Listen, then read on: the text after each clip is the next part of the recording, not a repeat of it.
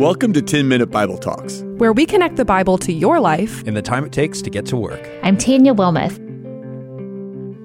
I wonder if you've ever complained about something, only to find out that what you were complaining about wasn't actually true in the first place. Or I wonder if you've ever been upset with someone about something you heard, but you didn't have the whole story. Or I wonder if you've ever gotten a hard heart towards someone and blamed it on them instead of looking in the mirror and realizing it started with you. I think the reality is we do this all the time. And we do it because it's easier to complain. It's easier to get angry and it's easier to blame someone else for our discontentment and our frustration than it is to deal with what's really going on in our hearts. Dealing with the muck within, that's hard work and it makes us uncomfortable. The Israelites had all the blessings and promises of God in front of them, and they had the presence of God guiding them in the cloud, and they still complained. So I don't think we should think we're unique when we fall into the same temptation. But I do think we should take it seriously because it's something God chose to include in His Word, not just once, but many times. And it seems like it's important to address this heart issue because it can have some pretty devastating results in our life if we don't. Let's put our finger on where we are in the wilderness with the Israelite people in Numbers chapter 14. They've just started their journey from Mount Sinai, and they were only traveling for a few days when they started complaining about their food and their leaders, both of which God had provided for them in His kindness. And in chapter 14, they start a new complaint, a complaint about where they're going, and it spreads through the camp like a contagious disease.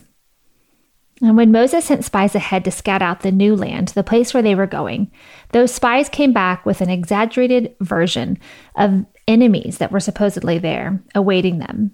Now, not only was it an exaggeration, but it was human centered. The perspective didn't take into account the Lord's presence and his promise to fight for them. So, when the rest of the Israelite people heard this frightened, faithless evaluation, it affected their hearts too. Numbers 14 opens.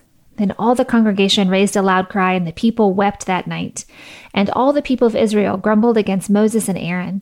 The whole congregation said to them, Would that we had died in the land of Egypt, or that we would have died in the wilderness. Why is the Lord bringing us into this land to fall by the sword? Our wives and our little ones will become a prey. Would it not be better for us to go back to Egypt? Now, this is a new kind of problem for the people because their complaints have turned into an all out rebellion. They're rejecting the Lord and his promise, and they're crafting an image of a different life that didn't even exist. Now, combination of misinterpretation and misinformation cast a spell over the entire nation, and they started to grumble and complain. Let's say you have something negative brewing in your heart. Maybe it's about a situation you're in, or maybe it's directed towards someone. What are you going to do about it? Well, you could ask for perspective from someone on the outside. Let's be honest though, we're not very good at this because we tend to spin things favorably toward us and negatively toward others. The spies just did this. They originally presented the facts, but then they added to it and put a negative spin on it until it was an all out exaggeration. And they said that the land they were heading into was devouring its enemies. You could talk directly to the person involved and get the bigger picture and the full story from them. This is hard too, but it's possible. If it is possible, it's a good step to take. The spies could have done this with Moses because he was a wise and faithful leader. We also could gossip or grumble to various people, and we could stir the pot of negativity in our hearts. And we're really good at this. Sometimes we even speak things into existence. And what I mean by that is when we say out loud something negative, our hearts quickly follow along with our mouths. For the Israelites, it sounded like this Would that we had died in the land of Egypt, or would that we had died in the wilderness. They should be careful what they wish for. The Lord's judgment is to give them what they really want, and ironically, their fate will prove it. This generation will fall under the Lord's judgment and they will die in the wilderness, and only their children will be able to enter the promised land.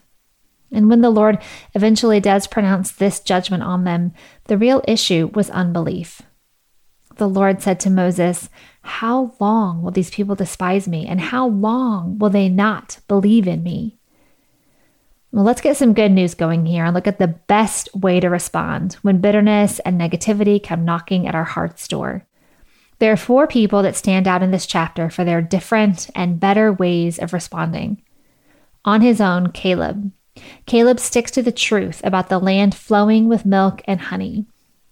As the one spy who stuck to the truth, the mob doesn't like hearing it, but he does stick with it. And as a quartet, Moses, Aaron, Joshua, and Caleb speak the truth with perspective. They acknowledge that the enemies before them are real and they might be mighty, but they are nothing compared to the presence of the Lord. Now, the mob didn't like this either, and they threatened to stone all of them. And then Moses. Not only does he stand with truth, but he intercedes for the people. And in a remarkable biblical moment, Moses appeals to the Lord's reputation and character. Moses believes. He believes what God said about himself in Exodus, and he prays it back to the Lord. In Exodus, God proclaimed, The Lord, the Lord, a God merciful and gracious, slow to anger, and abounding in steadfast love and faithfulness, keeping steadfast love for thousands, forgiving iniquity and transgression and sin, but who will by no means clear the guilty. Moses prays God's words from Exodus back to him and adds, Please pardon the iniquity of this people according to the greatness of your steadfast love, just as you have forgiven this people from Egypt until now. Now, God hears Moses, and God's response is a bit surprising. He does pardon the people, and he refrains from destroying them, but he still punishes them. They will have to wander in the wilderness until all from this generation have passed away, and the second generation will take up the promise to enter the new land. Whoa, that's serious business. And we have to wrestle with the tension between God's steadfast love and mercy and God's judgment all throughout the Old Testament. Only Christ can solve this tension. As believers today, we wrestle with this tension in the picture of the cross. And the cross goes larger and larger in our minds and our hearts as we realize the magnitude of what we deserve versus what we receive. I think, then, it's safe to say that grumbling has serious consequences, and we should take it seriously. We have some excellent wisdom from our friend Paul in the New Testament about how to deal with our grumbling hearts. From Ephesians 4:29, "Let no corrupting talk come out of your mouths, but only such as is good for building up, as fits the occasion, that it may give grace to those who hear. And do not grieve the Holy Spirit of God, who by whom you were sealed for the day of redemption." Let all bitterness and wrath and anger and clamor and slander be put away from you, along with all malice. Be kind to one another, tender hearted, forgiving one another, as God in Christ forgave you. This isn't something the Bible is telling us to do on our own, but something we can do because of the life Christ lives in us. We can ask Him to help us do this. We can for sure put on a show with our hearts but only Christ can change our hearts. So we can start by praying these verses in Ephesians, much like Moses prayed scripture back to God, asking Him to help us.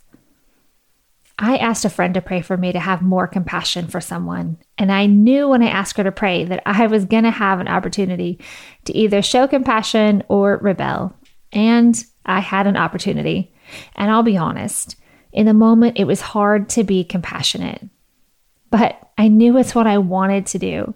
And that alone gave me a lot of comfort. It meant God was merciful to me because He actually made me want to be compassionate. He gave me light to see my bitterness, and He gave me a desire to show compassion instead of malice. Pretty cool stuff. And this is one of the reasons I love the Bible. This is probably one of the reasons you love the Bible. God's word, even the most ancient scripture, it's so relevant and true, and God's character is so amazing.